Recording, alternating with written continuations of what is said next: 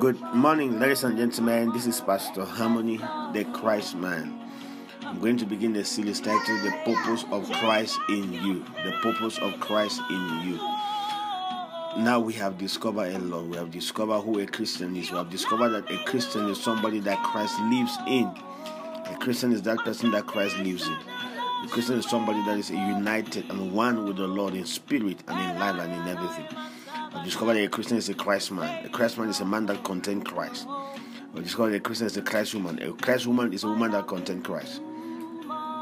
And then we have discovered that a Christian is that person that is one with the Lord in everything. But my concern in this series is, why is it that Christ have to come and live in you? So I'll be talking on the purpose of Christ in you. The purpose of Christ in you. As a matter of fact, a Christian is that person that Christ lives in. Christ is with him, and he is conscious of the presence of God.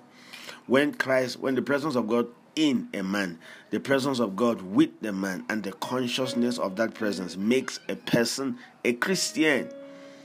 And my goal in this series is, why must God come to live in you? What is the purpose of Christ in you? So you have to stay with me, because we are about to discover a lot. Thank you so much.